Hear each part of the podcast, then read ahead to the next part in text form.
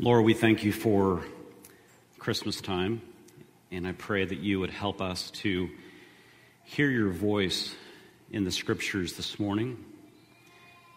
And Holy Spirit, I ask that you would inspire us to see afresh your power and your glory at Christmas. In Jesus' name, amen.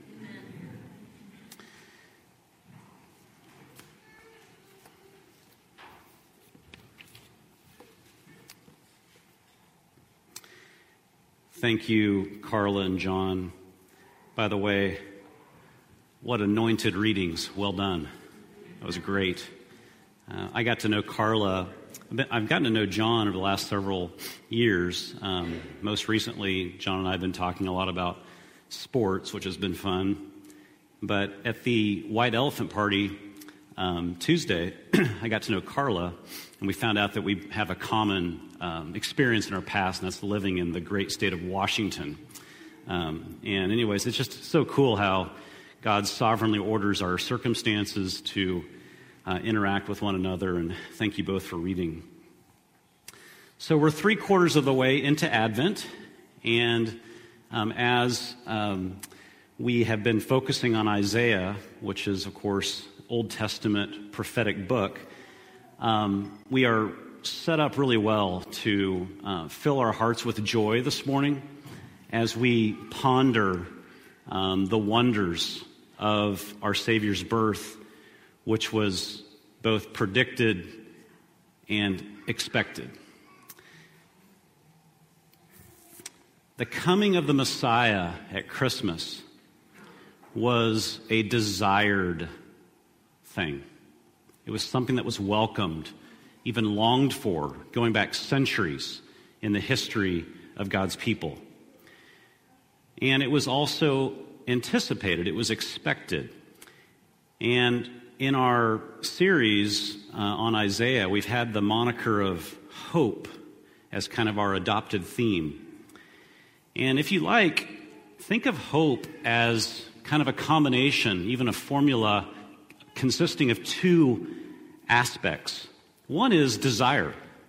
If you and I have hope, we desire something. We desire for something or someone or an event or an experience. We desire that. We, we long for it. But then hope also includes a second aspect, and that's expectation. Not only do we long for things, but we lean forward, Mike, daring to expect them to come to pass. And that combination of desire and expectation is why we can indeed have hope at Christmas. Because what we're talking about, the Savior's birth, was indeed both desired and anticipated. It was longed for and it was expected. And even though the circumstances of Jesus' birth were surprising in some aspects, nonetheless, it was the dawn of hope for humanity. And that's why, in the words of uh, Sydney and Tim, what they read in the set prayer they prayed um, this morning, we indeed are grateful for the joy that surrounds the birth of Jesus. That joy involves delighting in what the prophets correctly, and it's amazing, correctly foretold. In this case, our Savior's birth. Psalm 37 4 says, Delight yourself in the Lord, and he will give you the desires. He'll give you that qualitative joy in your heart. One way that we can delight in the Lord is to ponder how he has sovereignly ordered human history and written both before and after about it in this book, in the scriptures. The birthplace of Jesus, Bethlehem, was the birthplace of one who previous centuries, poets, scholars, kings, and prophets wrote about in advance. That's why I had Carla read those two excerpts from 1 Peter 1 and 2 Peter 1. If you need, if you need some scriptures to go to when you have doubts, go to those two chapters because it's all about It's, it's the Apostle Peter explaining how this prophetic, predictive thing works. The connection between the Old Testament prophets and all that we have experienced in the new covenant in Jesus Christ. Just a few of the uh, sort of gems from what Carla read. First, the prophets searched intently and with the greatest care, trying to find out the time and circumstances to which the Spirit of Christ in them was pointing. Can you picture the prophets, Lynn? You know, kind of maybe squinting, wondering, the Spirit's in me. What should I write down? What should I say? There was this uh, partnership between the prophets and the Spirit of God, and it was real effort. It was like those of you who just finished finals, it was like that. You know, squinting, grunting, agonizing. Another gem from what Carla read it was revealed to the prophets that they were not serving themselves, but you and me. At some level, prophets like Isaiah, they had this inkling that what they were writing was not just for 8th and 7th century Israel or Judah. It wasn't just about them. There was some audience in the future, an audience that What's the address here? 121 4th Street, Darren?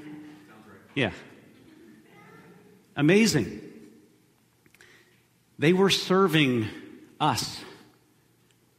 The prophets were passing the ball forward in time to us, uh, if you will. Another gem no prophecy of Scripture came about by the prophet's own interpretation. The prophets spoke from God as they were carried along by the Holy Spirit. What that means is, is that once again, if anything good happens in this prophetic realm, if it's true, God gets all the glory, God gets all the credit, because He was the one inspiring those prophets to write about what they desired and what they expected. And I marvel at this. And, and you know who else marvels at this? Maybe you heard it in what Carla read. The Apostle Peter wrote, Even angels long to look into these things. You know, there's lots of angels at Christmas time, right? We talk about it. We've got art pieces, cookie cutters that are shaped like angels. That's, don't you know that the angels, for the next 30 days, they're all about that, right? Just marveling at the truth of the Old Testament prophecies coming to pass in the new covenant. I have a friend, his name is Jeff. I have never seen an angel, but my friend Jeff has seen an angel. He described, he was at a worship conference in Florida, standing, worshiping God. And he turns, and there, he said it was a 12 foot high angel. And you know how um, we, we, we know things with our minds, like, you know, we can like do a math problem and use our reason to understand two plus two is four. But we also have other ways of knowing things. It's, it's intuition, that sense where you just know something's true when you hear it. And that's what it was like. I mean, I cannot, with my reason, properly conceive of what it would be like to be next to an angel. But when I heard Jeff describe it, in my spirit, I knew what he was describing corresponded with reality. It's angels like that, 12 foot tall angels, others that we'll talk about, we look at this morning, who marvel and long to look into the wonderful circumstances around Jesus' birth. It's because of Old Testament scriptures like the one uh, John read in Matthew's Gospel, Micah 5 2, authored at the latest 700 years before the birth of Christ. Micah, the prophet Micah, writing says, But you, Bethlehem, though you are small among the clans of Judah, out of you will come Out of you will come for me one who will be ruler over Israel, whose origins are from old, from ancient times. This prophecy, authored by Micah, again, 700 years before Christ's birth, is exactly the prophetic passage that the Jewish teachers cite when King Herod, in his panic, asks the wise men, or hears from the wise men, that there's supposedly a, a new king being born. The wise men, the magi, really astronomy, philosopher type people, um, in their own astronomical wonder, they had come to Herod, as John read, and they asked the question to King Herod Where is the one who has been born king of the Jews? We saw his star in the east and have come to worship him. Matthew's gospel goes on to highlight all the panic that King Herod has because of this. So he turns, kind of hoping that it, maybe it isn't true, turns to the Jewish teachers and they cite Micah 5 2. They say definitively, the new king will be born in Bethlehem, as predicted 700 years ago. You can just see King Herod's face turning white. But you know, Jesus isn't the only um, biblical figure to emerge from Bethlehem, right? In the early days of the nation of Israel, before the days of Isaiah, the prophet Samuel is told by God to anoint David, who is from Bethlehem. And this account in 1 Samuel 16 shows the utter surprise of everyone, including David's own father, Jesse, who we sang a song about. That David, young, seemingly unsuited for the role of being a king, was the one God had selected. That's how God works. Sometimes, even when we long for it and expect it, it happens in an unusual, surprising way. That's the thing about God that I love. The prophets foretell so much, yet at the same time, so much is still surprising. So much of it coming out of small clans, small towns, humble circumstances. You know, like at Christmas, humble circumstances, like our Savior being born in a manger, a feeding trough used for livestock. Predicted expected, hoped for, but with surprising elements. Maybe that's why it's, we don't have to feel guilty when we give each other gifts at Christmas. Because after all, we're just carrying on the tradition of surprise. This morning, um, by way of looking at kind of the middle section of Isaiah, I want us to be surprised in a new way about the greatness of God. Maybe picture yourself being surprised and full of joy with the angels as we cheer on our great God, whose birth we celebrate at Christmas. So, here's a recipe for you. Recipe for an imagination filled Christmas. Two things I would commend to you. As Ben explained, you know, we've got these dates on our calendar. You know, next uh, Sunday morning, 10 a.m. service, no service on New Year's Eve. Then we have Epiphany, the, the actual January 6th. Don't let anyone else tell you otherwise. Then there is Kansas Day. Not a Christian year, but an important day nonetheless.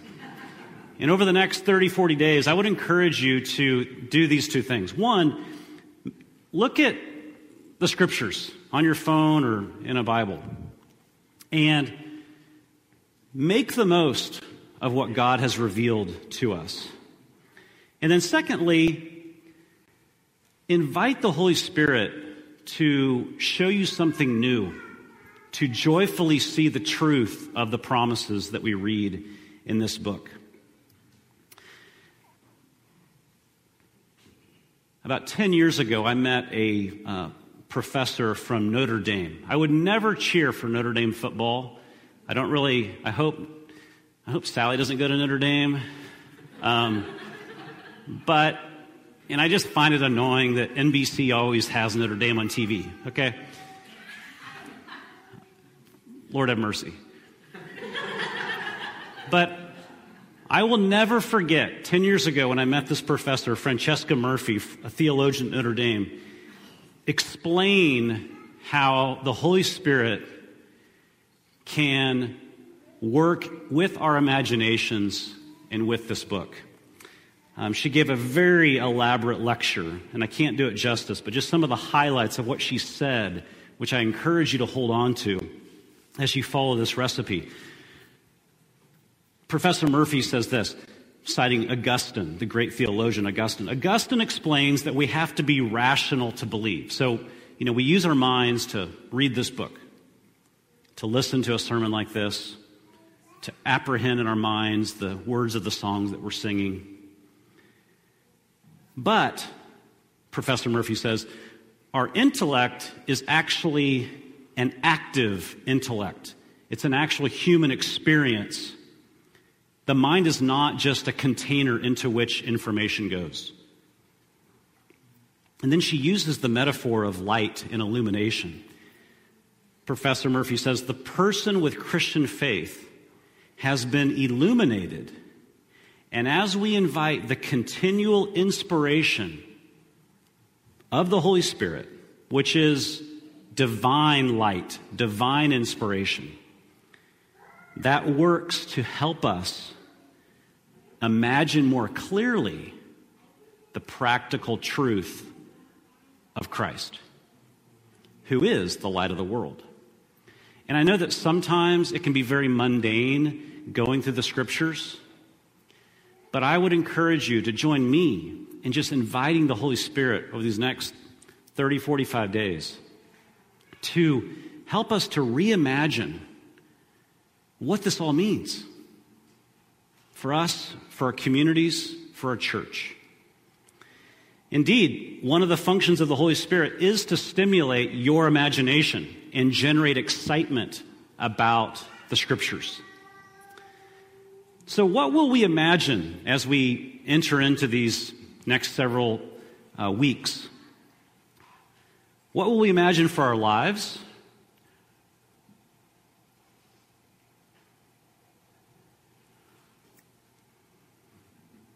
Boom. Thank you, Henry. For our lives, for our communities, for Mosaic. You know, this morning I was talking with Shelby. Shelby works at the Crisis Center. You know, her community and all of our communities, so much of the workplaces that we're involved in, that's community for us, right? We spend a lot of time there. And I asked Shelby, I was like, what's a sorrow and a joy that you experience in your workplace? And Shelby said, you know, the sorrow is I can't help everybody. But the joy is, I get to help some. We all, over the next few weeks, would be in a good place to invite the Spirit to open up our eyes to the truth of Scripture and to reimagine what this means for our lives, what this means for our communities, for our families, and also what it means for this particular expression of the church at 121 4th Street. So let's look at Isaiah chapters 36 and 37. We're not going to read the entirety of these two passages. Um, I would encourage you that if you find anything captivating from this, spend some time reading the entirety of these two chapters.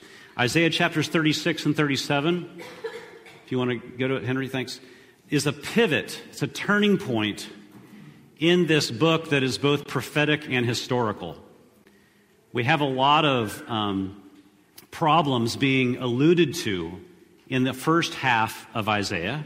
Then we have this turning point that we're going to explore. And then following, we have all this um, dynamic, uh, Christological, foretelling things about Christ, including Isaiah 53, that raise our faith. But the turning point is an event in history that has um, caught the eye of angels and caught the eye of Christians throughout history.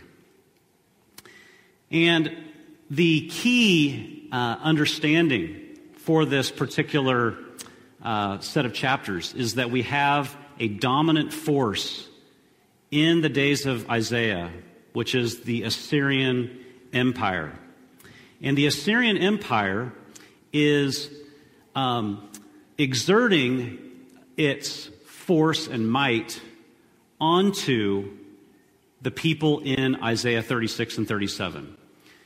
The, the, the Assyrian Empire has conquered uh, the northern kingdom of Israel, including its capital of Samaria, and it's beginning to invade Judea, including knocking on the door of Jerusalem, its capital.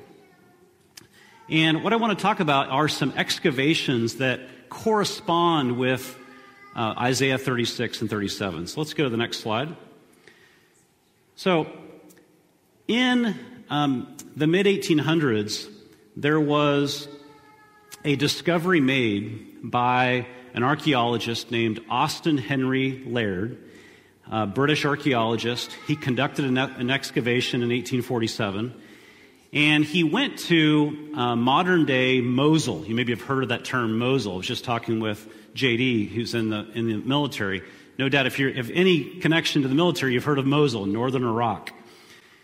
In biblical antiquity, Mosul was the location of historic Nineveh, which you may recall as being associated with another prophet, the prophet Jonah. And Nineveh was one of the most important cities of the Assyrian Empire, this empire that was breathing down the neck and threatening uh, Jerusalem uh, as Isaiah uh, wrote uh, his prophetic and historical book. Um, Nineveh was um, a place that was um, fit for a king. And when Austen Henry Layard begins his dig, which took four years, he unearths the remnants of a palace. Um, he, he ends up sending a lot of the pieces and parts of this excavation back to London to the British Museum. I find it very ironic that he basically was unearthing artifacts from an empire, and then because he himself was part of the British Empire, was able to move them to another museum. So you have like an empire taking from an empire. At some level, it's probably unfair, right? But it's interesting. And if you want to go to the next slide, um, Henry, Layard unearths this Assyrian palace, which includes reliefs. Reliefs are uh, flat surfaces of stone that have been sculpted in such a way to bring out uh, these images that you see here. massive, massive reliefs that were used to decorate the walls of a palace, an Assyrian palace uh, at Nineveh. And basically, what these reliefs are about is they are celebratory brag pieces. So they're bragging about the conquest of the Assyrian Empire during the life and times of Isaiah. And the king who is uh, featured in this brag piece is Sennacherib. Sennacherib is the king of Assyria at the time. He's the one with an army who is conquering, has already conquered much of northern Israel, and is actually beginning to threaten uh, Judea, Judah. And this is all happening in 701 BC.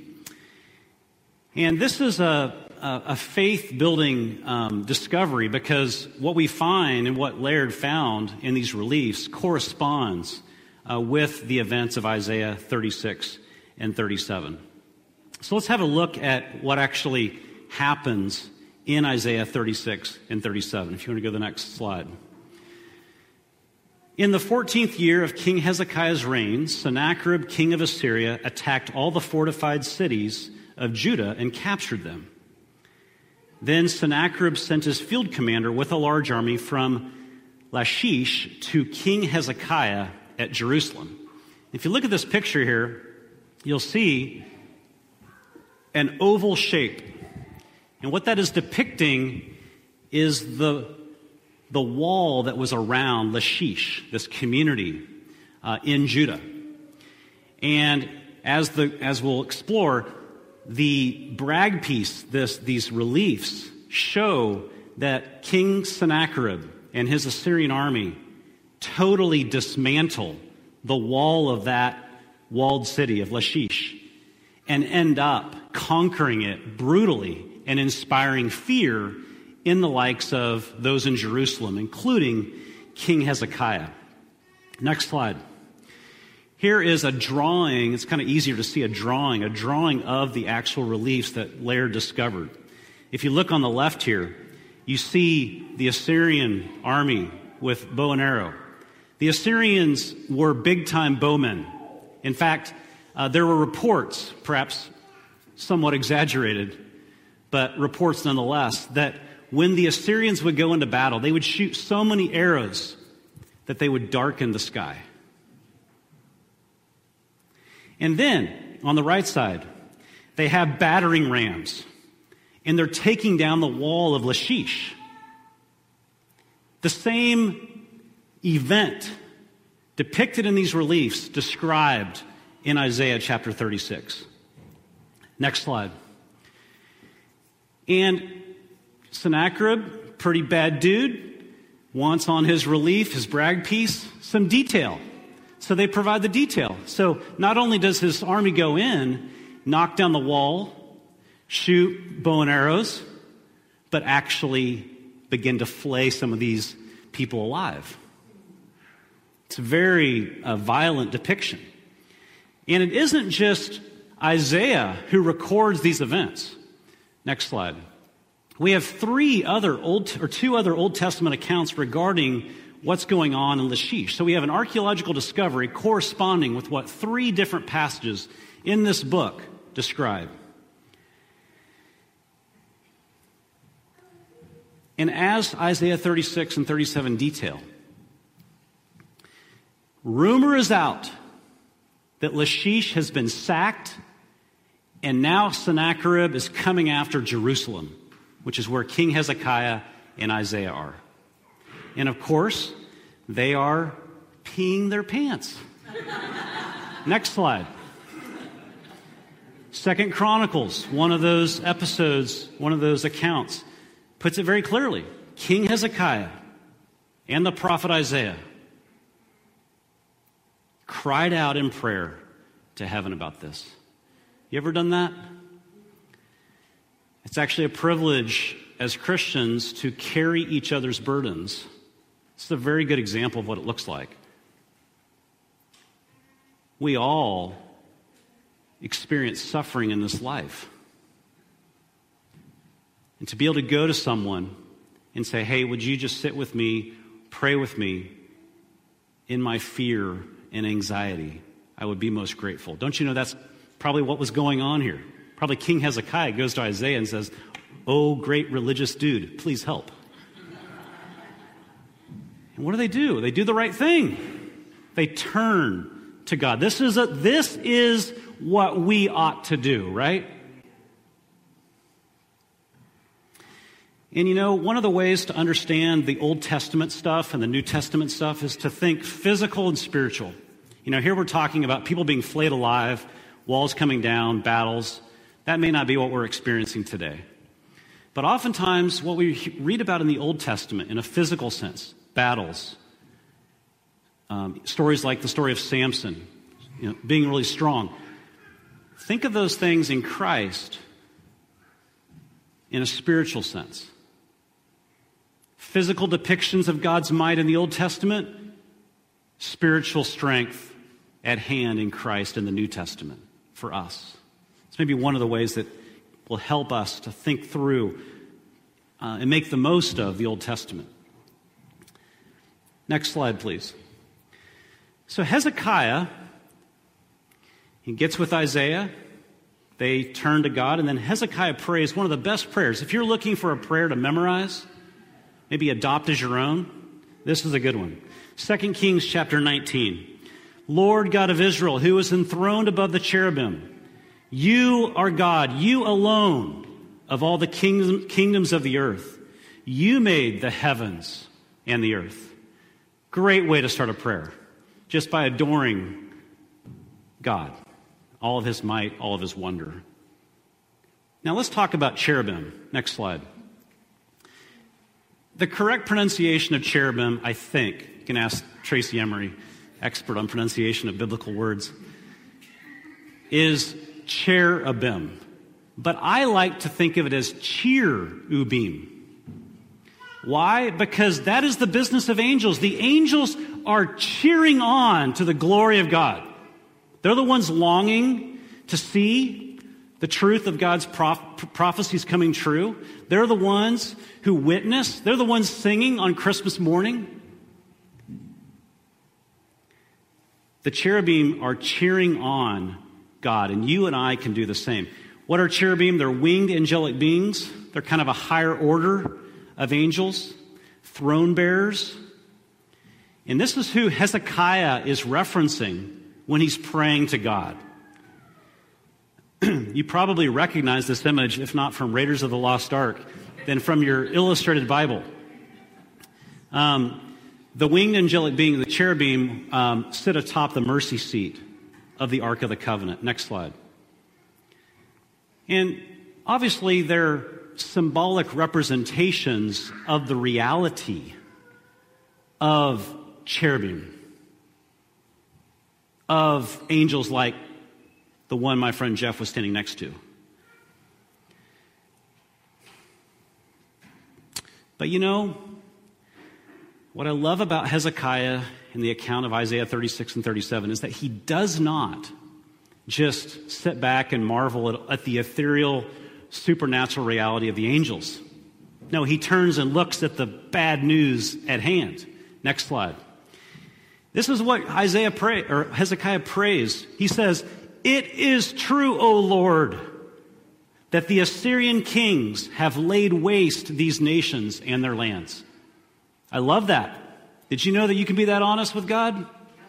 God, you're amazing. But you know what? It's true. Circumstance, circumstance, circumstance. Change in life, disruption in life, surprise, bad surprise in life. Hezekiah is authentic in his prayer to the living God. But you know, then he turns it back because he's praying to the, the, the Almighty, right? Next slide. Now, O Lord, deliver us from Sennacherib's hand, so that all kingdoms on earth may know that you alone, O Lord, are God. And as you can read in Isaiah 36 and 37, after this prayer is prayed, we're told that an angel of the Lord comes in and causes the army to retreat and not attack Jerusalem. It's a true deliverance. What happened to Lachish and was bragged about in the palace at Nineveh doesn't happen to Jerusalem in this instance. Now, other historians, including the Greek historian Herodotus, have studied and scrutinized, kind of like what Layard did when he went and excavated Nineveh. You know, what actually was the angel of the Lord that disrupted the Assyrian army and caused them to not sack Jerusalem? Herodotus thinks it was that disease in human history, bubonic plague. Who knows? But don't you know? God, sovereignly ordering all things, an angel of the Lord could very well have done that. It's amazing. Next slide.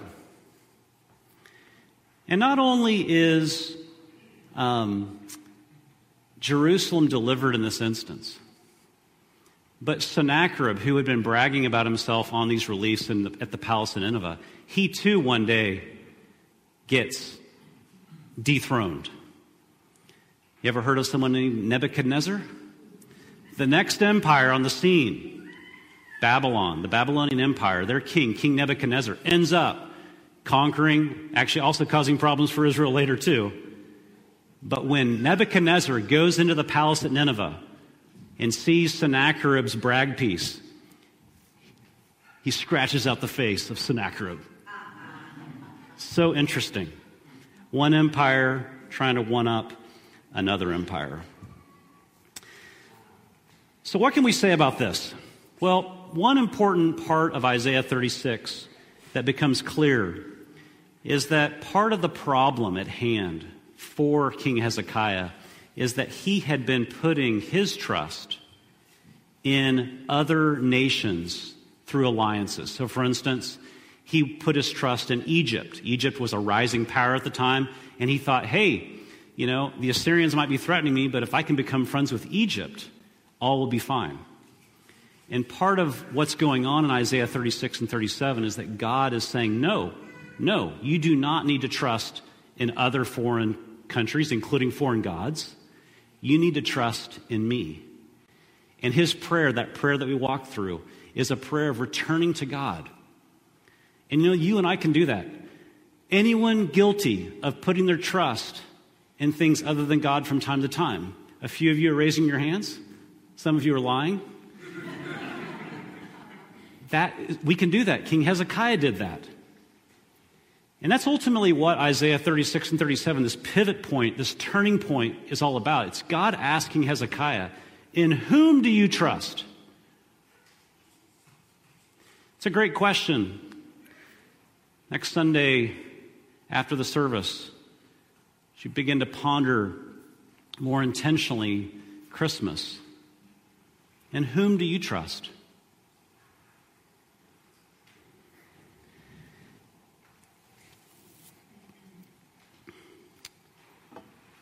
I brought some uh, artifacts of my own. Is that okay, Mike? So, what did the Magi bring when they go to see Jesus? Three gifts, right? What's the first one? Gold, right? By the way, this is uh, from Joanne's, I think. Gold fit for a king, right? What else did they bring? Frankincense. This is USDA organic certified frankincense. Why frankincense? Frankincense was used in the temple for worship. Even today, uh, sometimes, as Susan and we've prayed for people. We mix a little bit of frankincense in with olive oil and pray for healing for people. Frankincense Another gift from the Magi. And then finally, what was the third gift? Myrrh. I don't have any myrrh, but what did myrrh symbolize? Myrrh was used for embalming the dead, so I brought this. This is from my friend Susan. This is obviously a symbol of death. Jesus, worthy of gold because he was king, worthy of worship, symbolized by frankincense. But why did he come? He came to die for you and me. So, how do we make the most of this? Uh, next slide, please. As we imagine this sort of turning point um, at the end of 2023 and the beginning of 2024. Um, as I mentioned, all of us, like Shelby, have communities in our immediate spheres of influence school, work, family, whatever. But I also want us to think about, for those of you who consider Mosaic Church your church home, a turning point in terms of your involvement uh, here at Mosaic. You know, Mosaic has a very fitting name. A mosaic brings to mind different pieces of tiles coming together, right? And as a member of the five person finance committee, along with Mike and Ryan and Ben and Josh, uh, one of the things that we are aware of is that come Kansas Day, January 29, we really need to have a reliable picture of the level of giving for our next budget planning. No one likes to talk about money in church, but the way I see it is this you and I each have a calling that is most important, and that is to love Jesus and to follow him and see that call to the end. And then out of that calling comes other stuff like serving, discerning your career, helping out others as you're prompted by the Holy Spirit. But also in keeping with Christian practice, giving, and we have a great tradition here at Mosaic of not just staffing and paying bills, but giving to the community, giving to those who are in need, more in need than perhaps you and me.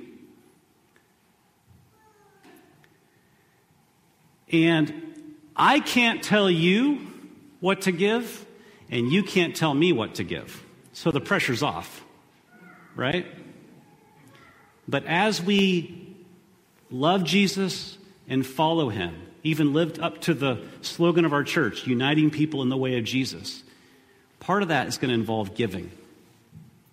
And I would encourage you to spend some of this time over the next 30, 45 days, certainly prior to Kansas Day, and just try to routinize your level of giving, whatever that may be. Again, you can't tell me, I can't tell you.